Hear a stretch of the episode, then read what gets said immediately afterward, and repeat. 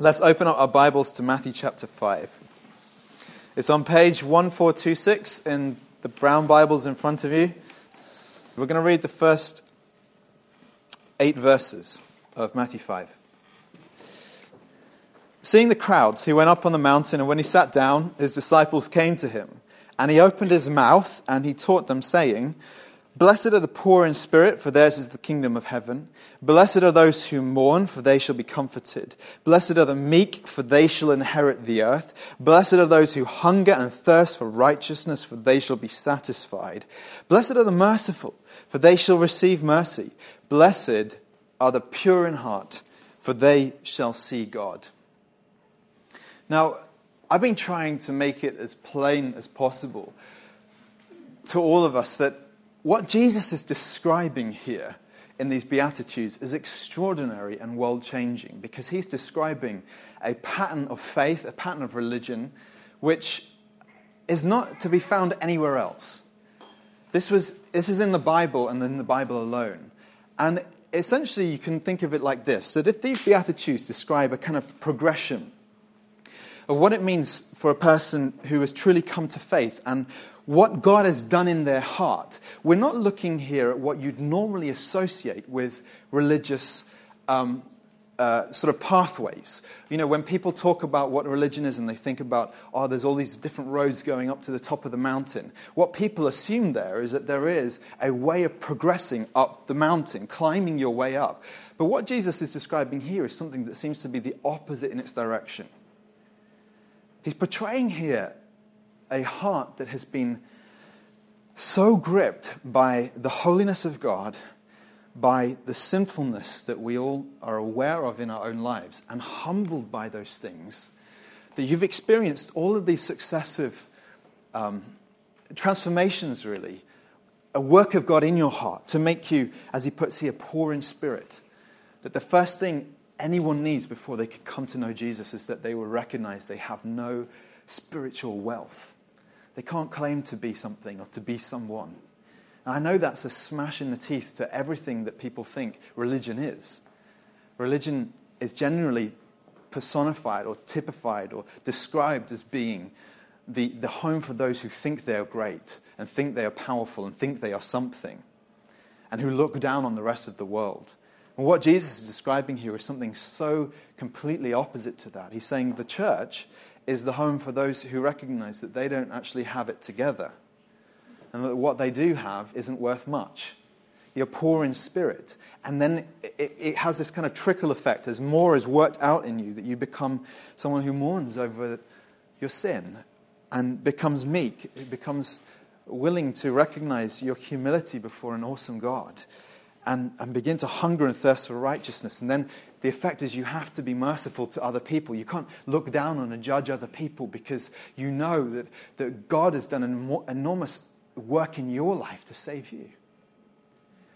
But when we come to this, this, this one in verse 8 Blessed are the pure in heart, for they shall see God. In a way, we're reaching the kind of the heart, the center of what the Bible teaches about all of this because it addresses two of the greatest themes in the Bible.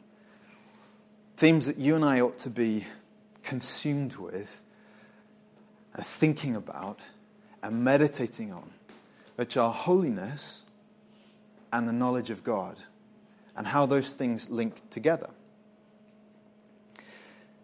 If you know the story of the scriptures, it begins with a couple who are perfectly holy. Now, I think it's a bit of speculation here. I think Adam and Eve were probably um, better looking than Brangelina, you know, smarter than um, Einstein and all the rest of the scientists put together. I think we have every reason to think that God, when He made humankind, made them as per- perfect physical specimens. But it wasn't just that they were amazing. In, in that way, they were also perfectly holy, which means that they would always want to put the other one first. They would always want to, um, if you had been in their company, they would love you with a totally unfiltered love. There was something um, so endearing and perfect about them. They were totally holy. They didn't have all the sin which complicates our hearts and our relationships and our, makes us insecure, makes us want to lash out, and makes us want to build ourselves up. None of that was true of them. And also, they knew God. Just after they eat the fruit, it says that God was walking in the cool of the day in the garden, and then he, he's looking for them. And I think we're supposed to infer that it would have been quite a normal thing for them just to bump into, into God. It sounds weird, isn't it, when you, when you talk like that? But they'd be like, hey, how's it going? And it'd be a, there's, there's a kind of an informality, not because they don't see his power and his awesomeness, but because they have nothing to hide or to be ashamed of. And everything crashes down when holiness is lost and when the knowledge of God is lost. And every hunger of the human heart is a hunger that's rooted in those two things a loss of holiness and a consequent loss of knowing God. Every appetite you have, every lust you have, every longing you have, every daydream you have, every sense that something's not quite right, every depressed emotion you experience. All of these things are signs pointing to the greater issue here, which is that we were born to know the living God. It says in Ecclesiastes that God put eternity into the hearts of men. It means that you weren't meant to live thinking this is it. That what you can do in this life is it, and that's the sum total of it that there is something more. And so, this beatitude, because it speaks right into those things in many ways, comes right to the core of what Jesus was offering and promising and talking about when he said, This is what it means to be my disciples. They're the people who are pure in heart and they see God. But it's also, in some ways, the hardest because I don't know if you've ever spent any time thinking about this, but what did Jesus mean when he said, They'll see God? I don't think it's immediately apparent what he's talking about here. And so I want to begin there and work backwards and just help us to think a little bit about what it means to see God and then work back into what it means, what he was preaching for, what he was speaking about when he described purity of heart. And that's where we're going to end up in a, in a short while. Now, coming back then to this thing, what did Jesus mean when he said, they'll see God? We've got to bear in mind, Jesus was an Old Testament scholar.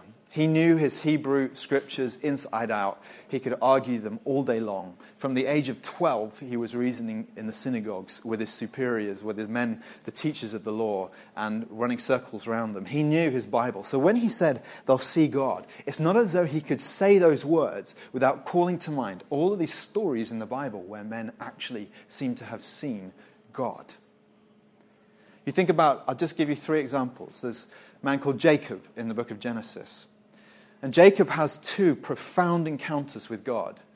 One of them is just after he's cheated his brother Esau, and he's on the run, and he's, he's fleeing to, to go and stay with his uncle Laban.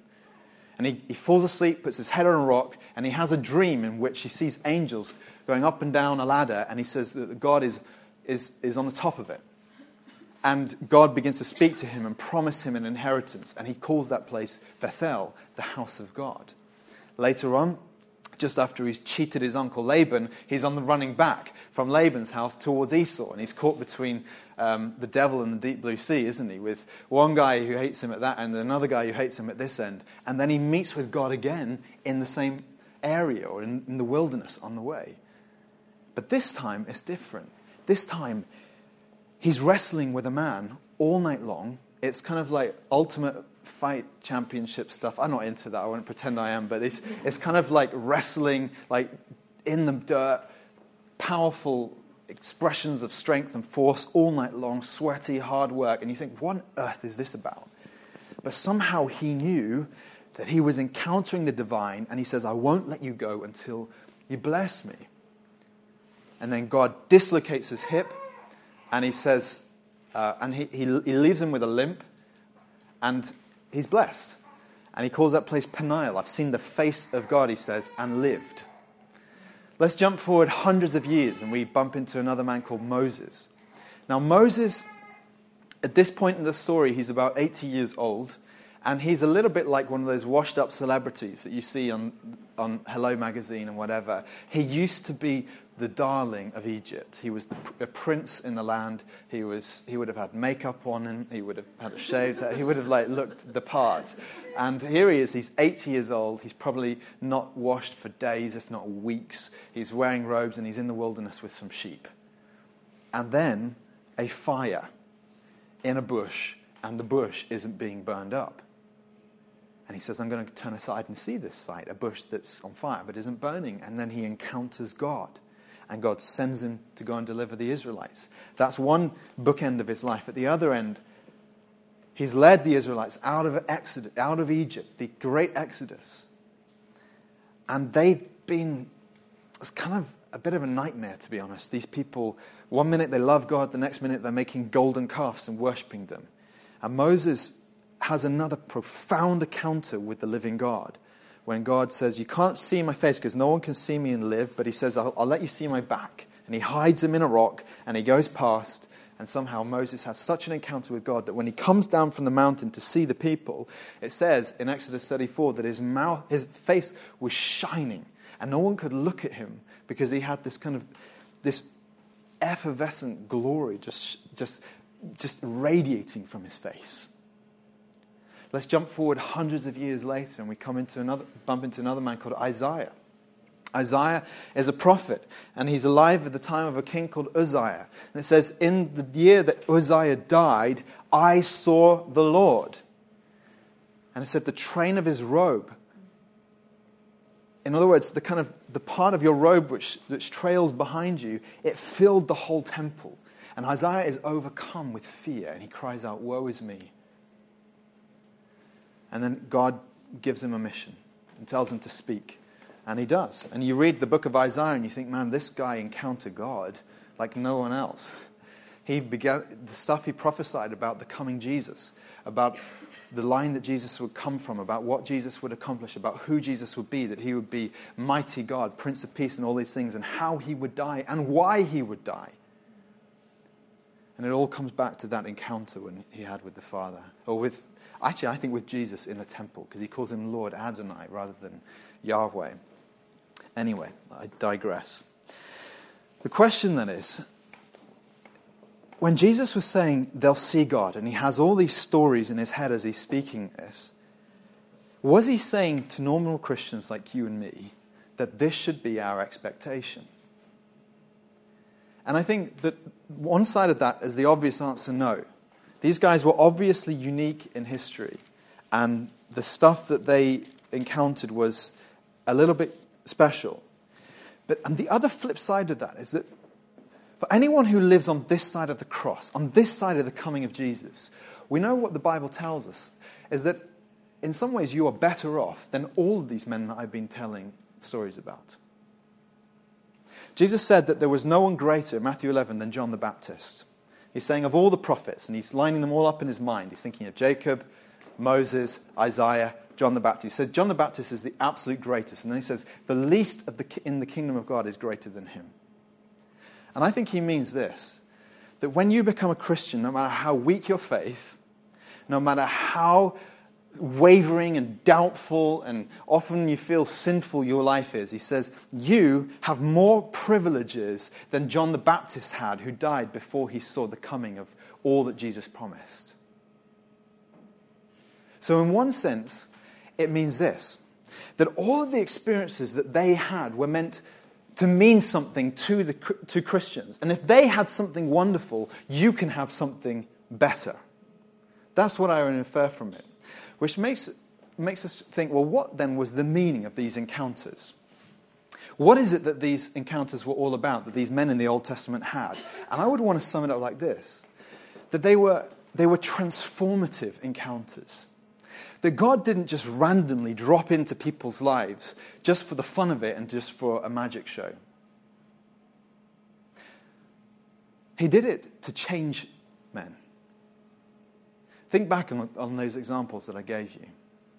When Jacob met with God, both those times, he's on the run from either man. He's a swindler. His name means swindler. the name Jacob or James, it means swindler. He's a trickster. And God has to deal with him because he's going to be the father of the, of the Israelite people. He's got to change his character. He's got to deal with him. And Jacob is humbled to the ground as he wrestles with this angel, and the angel leaves him with a permanent limp. It's like a physical mark of God saying, I've had dealings with you. You think about Moses, as I said, there he was, in many ways, a kind of washed up failure. He'd been, at the age of 40, he tried to deliver the Israelites. That's what the book of Hebrews tells us. He tried, he'd, given his first effort at trying to do something to stand up for the rights of his people, and it had all gone so badly wrong, he'd run scared, like a, I won't say like he just run away into the wilderness, and Pharaoh was going to put him to death if he stayed. So 40 years on from that, he's now 80. The guy has no prospect of ever doing anything interesting from here on. It's just sheep and, and wilderness for the rest of his life. And then God meets with him. And by that point, he's lost all of his confidence. The same man who grew up in the palace is now a, almost a quivering wreck. He won't even go back to fulfill his commission because he's, he's nervous that, that, that he can't speak properly, that he's going to stammer, and that people aren't going to listen to a word he says because he doesn't speak forcefully and eloquently. You think about Isaiah. I already talked to you about some of the encounters he had, that encounter he had with the, with the Lord in the temple, and how it left an imprint on his mind that he saw more clearly than anyone else before Jesus what Jesus would be about. And yet, look at it from our perspective. In a way, you are Jacob when you've met with God. Anybody who's met with God as a Christian has been left with a limp. If, you've, if these Beatitudes describe anything about you, they describe the fact that God has had to humble you, or else you're not a Christian at all. If you're a Christian, then in a sense, you're, you're Moses as well. Because the life that you once lived, you've died to, and it was a life that was full of all these hopes, dreams, and ambitions, and some of them you've still held, some of them that fizzled out already. But regardless of all that, God has met you and He's recommissioned you like He recommissioned Moses. And He's given you a new destiny just as He gave Moses a destiny. And just as Moses' destiny was about saving souls, so Jesus has now set you apart to be His person who's whose chief mission in the world is to make more disciples of Jesus. You're Moses. You're Isaiah. Except, here's the difference between you and Isaiah you know more than Isaiah did. So you might think, wow, Isaiah, what a privileged guy. He had all that encounter with Jesus in the temple. No, his privilege doesn't even come close to your privilege. He may have had fleeting glimpses of what this Savior was going to be like and what he would do. And sure, he had more clarity than most. But even Isaiah's encounter with God doesn't come close to what it means when you can say, Thank you, Jesus, for dying for me. It's a past historical event for you. You are more privileged than all of these guys put together. You may not feel it, but I want you to see that this is part of what Jesus is saying that you can see God. You have all these privileges, but wrapped up in what it means to be a child of God. Now, for us, this promise that you can see God is something then that we live with as something both future and present. And I say that because, just very briefly, in terms of the future, the New Testament tells us that Christians will one day be confronted with Jesus and it will be a transforming encounter, just as we've been talking about. It says in 1 John 3 Beloved, we're God's children now, and what we will be has not yet appeared. Do you remember how C.S. Lewis put it? That if, if you were to see what you'll become in the new creation, you'd be tempted to bow down and worship. He says, What we'll be has not yet appeared. We've not yet walked into the fullness of what it means to be the children of God. We've not been changed to the full. But he says, But we know that when he, that is when Jesus appears, we shall be like him because why? We shall see him as he is. Now, that in a nutshell is, is what it means to see God. To see God, to see Christ, is to be changed by him. You can't encounter him and remain the same. And when you see him more fully, you're changed more completely. And when you see him in perfection, when Jesus comes again, all of the stuff that you hate about yourself is no longer going to be an issue. Can you imagine what that will feel like? To no longer wake up on Monday morning and think, oh, flipping heck, I've already overslept. and it's only Monday. You know, what will it feel like when you're doing your work? And I believe that there will be work in the new creation. Why wouldn't there be? God made us to work. It's fulfilling, it's beautiful, it's joyful, some of the time. what would it be like when you no longer procrastinate because you hate your work, or you find your work frustrating, or you're afraid of your work? What will it be like when you just launch into it and say, Thank you, God, this is awesome, and you've got amazing work to do, and all of the sin that held you back is gone? What will it be like when you, when you, you meet people in the street and no longer are you scared of people and you avoid eye contact with them, or freaked out when they say hello? But there's just an openness and a transparency and a love for people when they're no longer objects as well. And you're not like assessing people when you walk down the street on a scale of 1 to 10 on how hot they are. Imagine what it'll be like when we're freed from all of this rubbish in the human heart. What will it be like when we can see the stuff that people have and no longer want it for ourselves, but celebrate that they have it? What will it be like when all this sin just goes away and it's no longer a, a strain to live. You're no longer fighting with your own body. You're no longer fighting with your own will. You're no longer exhausted from the strain of it. That's perfection. And he says, when we see him, we'll become like him because we'll see him as he is. You'll have a completely unfiltered view of Jesus. Now, that's something that should excite you if you're a Christian and fill you with dread if you're not. Because Jesus is the dividing line. He divided history and he divides humanity. He asks everyone, What do you make of me? Now, this isn't just something, though, that Christians think about as future. We also understand it to be something that we are engaged with presently. Let me explain.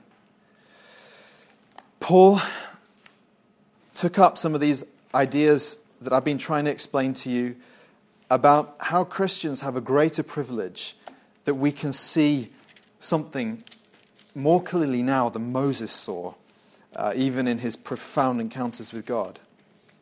In 2 Corinthians 3, for example, he talks about it. I won't read all the verses, but he says that uh, whenever Moses is read, there's a veil that lies over, over their hearts. In other words, it was only a cloudy view of what God is that they had when they had just Moses' writings. But he says, when, when someone turns to the Lord, when someone turns to Jesus, he says the veil is removed. And he goes on to say that we all, with unveiled face, behold the glory of the Lord and being transformed into the same image from one degree of glory to another, for this comes from the Lord who is the Spirit. This is what it means to be changed by God. It's to see Jesus more clearly as you grow in deeper, deeper knowledge of Him in your Christian walk, and for that sight to become transformation in you. And what we will want taste in the future in fullness and perfection and completeness is something that we're experiencing in a gradual way, even now, as Christians. Does Jesus fill your vision? Does he consume your thoughts? Is he in your eyes? Is he what you are looking at. Because the more it's true of you, the more you become like him. That's what the Bible says.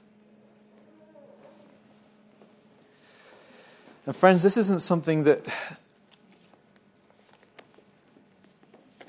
any of us feel we've arrived with in any sense. In fact, it's something that we press on for more of. Isn't that what is said in the psalm? That such is the generation of those who seek him, who seek the face of the God of Jacob. You could put it this way that we're the generation who, who need to be seeking the face of Christ, who want to be looking at Him, understanding Him, knowing Him, loving Him, worshiping Him, and experiencing His transforming power in our lives. What is it that you are looking at? Now, in the Beatitude, let's just remember how it's put. He says, Blessed are the pure in heart, for they shall see God. And in there, there's this, this sort of exhortation, this challenge that we as Christians need to be people who are pure in heart. What does that mean? Three things. First of all, I think it means this that we have sincere hearts. It doesn't mean perfection. Jesus isn't talking here about people who consider themselves to be perfect. In 1 John 1, it says, if, you, if anyone says that he's without sin, he deceives himself and the truth is not in him. If you think that you're sinless, then you are you're just compounding your sin with more sin by being a liar. It's not perfection. And so we bump into this kind of a paradox, don't we? Is it the case that seeing God makes us holy? Or is it that we have to be holy in order to see God? And I think the only answer that I can be satisfied with is both. That God wants people who, in one sense, are already in pursuit of Him and they have a greater revelation of Him, but that revelation then changes them. And so that it's a wonderful cyclical thing. This is how, just coming back to the psalm, it seems to me to be written. Who shall ascend the hill of the Lord, he says. And then he starts talking about holy people, clean hands, pure hearts. But then he brings it back around and says, He will receive blessing from the Lord and righteousness from the God of his salvation. So the clean come into God's presence, but when they're in God's presence, they're made clean. It's a weird paradox, isn't it? But in a way, it just sums up what Christianity is about. That God wants to make you clean, to encounter Him, and as you encounter Him, He makes you even more clean. It's a wonderful promise of the gospel. So when we talk here about what is it that Jesus is talking about, pure hearts, I think the first thing is sincere hearts, but we're not talking about perfection. We're talking rather about the absence of hypocrisy. As we begin to delve more into the Sermon on the Mount, I can promise you this that you are going to be squirming in your seats, just as I'll be squirming in my, at my desk all week preparing for what we're looking at in Jesus' sermon here because he hits hard against the sin of hypocrisy. That you can, in some way, um, try and live a life that looks and appears like you are wanting to be godly, but in your heart, nurturing all kinds of ugly stuff. And Jesus always, constantly preached that true righteousness is something that comes from the heart. On one occasion, a little bit later in Matthew 15, he gets questioned about why it is that his disciples don't wash their hands before they eat, because that was the tradition of the elders. And Jesus says, You've, you've replaced the commandments of God with all your stupid traditions, basically. And then he says, Where does sin come from? It doesn't come from how clean or dirty your hands are, by which he meant. You can't assess the quality of, of what's happening in your life just by your outward conduct. He said these things flow from inside the heart. And then he begins to explain. He says that whatever comes out of the mouth proceeds from the heart, and that defiles a person. For out of the heart come evil thoughts, murder, adultery, sexual immorality, theft, false witness, slander. These are what defile a person. So when Jesus is saying here, blessed are the pure in heart, he's saying that the kinds of people that he is wanting to form are people who, whose godliness is not just an outward performance you know, I, I do my quiet time or I go to church or I give my money. All wonderful, great things to do. But it's not just that. It's that your heart has been arrested by Christ and you've been changed, and even your very desires are being changed. That, as Paul puts it in Romans 6, that you've become obedient from the heart to the standard of teaching that we've received, that, and that you've understood that this, this is heart obedience that Christ wants not nurturing ugliness inside you. And once more, this is not perfection that Jesus is describing here. That would rule us all out.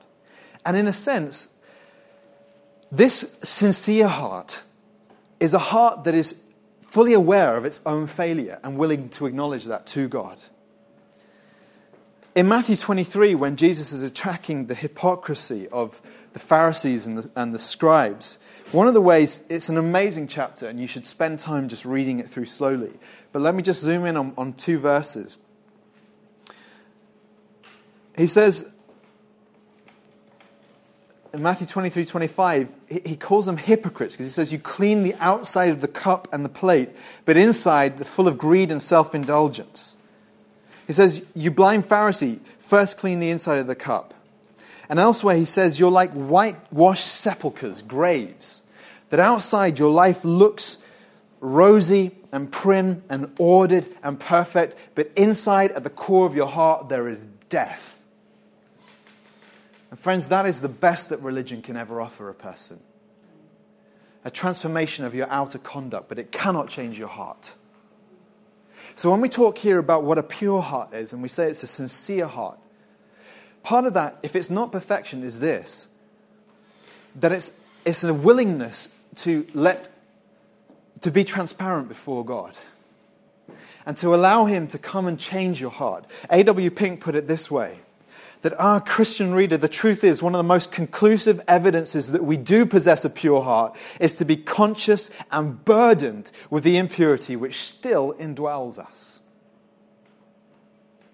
The part of what it means to have this sincere, pure heart is that you are conscious of what of how God needs to change you, and not just aware of it in the kind of I'm walking away from God and I know I'm doing wrong way, but aware of it in, in the sense that you're constantly bringing it back to God and saying, You're pleading with God, you're praying with God, change me, free me, transform me, clean me up from the inside. If you're conscious that you are struggling with sin, have you come to Jesus in desperation and kept praying about the stuff that you want to be clean from? That's the first thing, a sincere heart. Secondly, an unpolluted heart. If we flip back into Psalm 24, the psalm I read at the start Who shall ascend the hill of the Lord, and who shall stand in his holy place? He who has clean hands and a pure heart. I'm quite certain this is what Jesus had in mind when he, when he, when he uh, created this beatitude. And then he says, Who does not lift his, up his soul to what is false. What is he talking about there? He's talking about one of the blanket ways the Bible describes sin as idolatry.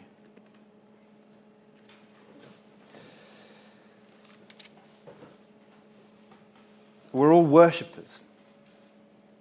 We all put things on the throne. What is it that you desire? What is it that you dream about or daydream about? What is it that you're ambitious for? What is it that you say, I can't live without this? What is it that you're most afraid of losing? I think our human hearts have the capacity to turn anything into an idol. Even the wonderful good things God gives us. You think about something like marriage. There are married couples who have wonderful marriages.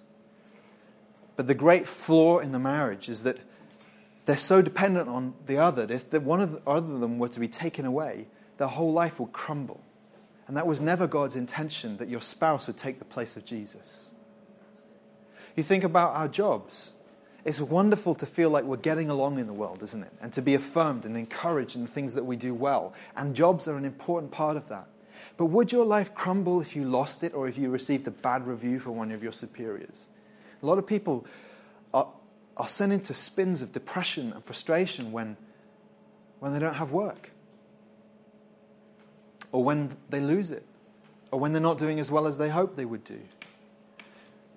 We can turn anything into an idol. And Jesus comes back to this a little bit later in the Sermon on the Mount in the context of giving and in the context of money. And he says, The eye is the lamp of the body. This is in chapter 6, 22. And he says it in between a paragraph talking about not laying up treasures on earth, on earth and another paragraph saying, don't worship mammon instead of God. You've got to choose one or the other, either money or God. Don't worship both. You can't worship both. And right in the middle, he says this. Listen carefully. He says this The eye is the lamp of the body. So if your eye is healthy, your whole body will be full of light. But if your eye is bad, your whole body will be full of darkness. If then the light is in you is darkness, how great is the darkness? What does he mean? He means this that whatever it is that you are looking at in life is a thing that you are worshipping. I mean it metaphorically, of course. The stuff that fills your vision. It might be as simple as whatever it is that's filling up your Amazon wish list, or whatever it is that you're searching for and, and you put on your favorites on your, on your, uh, um, your web browser. It can be simple things like that, or it could be the, the, the years long ache you've had to find a spouse or to do this with your life, or it could be the very simple thing of just wanting more stuff. Paul explicitly talks about covetousness as being idolatry twice, once in Ephesians 5 and once in Colossians 3, when he just explicitly um, draws the two things together. Let me just read to you Colossians 3. He says, Put to death, therefore, what's earthly in you sexual immorality, impurity, passion, evil desire, and covetousness, which is idolatry. Now, he's just basically echoing what Jesus is saying. The eye is the lamp of the body. What you are looking at is either a created thing or the creator. It's either, if it's a created thing, then your life, your soul will be full of darkness because the only light created things have is a reflected light from God who made them and gave you, them to you in the first place. So if your life is trying to find fulfillment from the stuff of this earth, which Paul here calls covetousness, wishing you could have, then your body, your soul is going to be full of darkness. That's idolatry. How do we overcome it? Psalm 24 again. The earth is the Lord's and the fullness thereof. Idolatry is killed by acknowledgement that every good thing comes from God, which means that you neither worship it or run so hard against it that it's still controlling your life. You just receive things with gratitude. And you thank God when other people have stuff that you don't have, whether it's the career you wished you'd had, the achievements, the wife, the husband, the possessions. I hope you don't want someone else's wife or husband, but you know what I mean. the possessions, whatever it is. Jesus wants to be at the center of your vision. He demands it.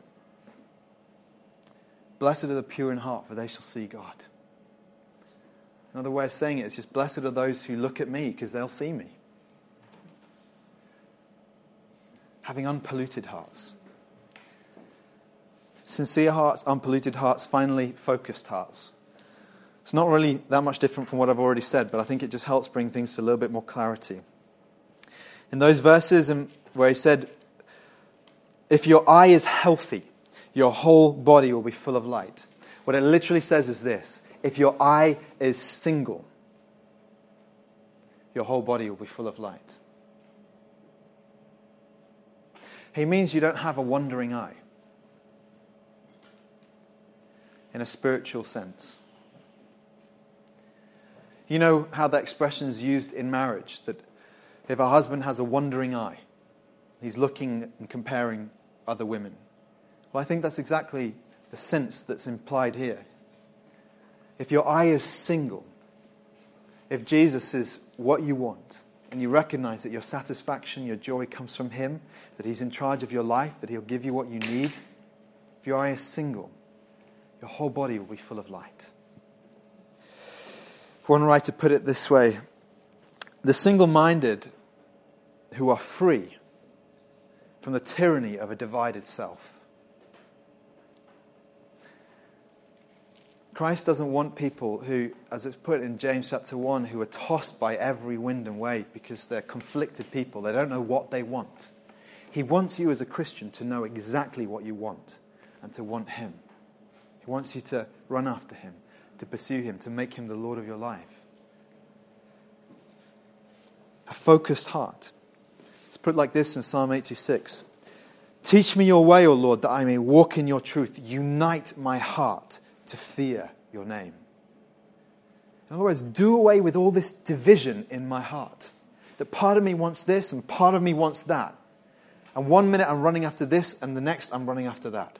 Unite my heart to fear your name. And I think another way of putting it is like this the Christians ought to aim to be very simple people. I don't mean stupid. I mean, your life should have a simplicity to it that it's about one thing. It's not that complicated.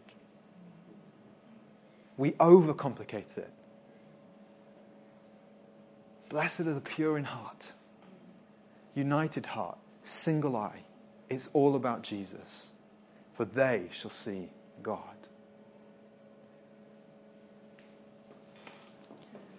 If I could put it another way, it just means this you love Jesus. You love him with a vigorous, heart wrenching, life transforming, wild passion. He is the Lord of your life. He is everything to you. He is your hero. He is your king. He is your priest. He's your savior. He's your friend. He's your brother. He's the one you want. He's the one you live for. He's what motivates you to get out of bed in the morning and allows you to go to sleep in peace at night. Jesus is everything. You put anything else in the place of Jesus, you'll get to the end of your life and think, well, what was all that about? But when Christ is your life, death is a bonus because you get to go and be with Him. Blessed are the pure in heart, for they shall see God.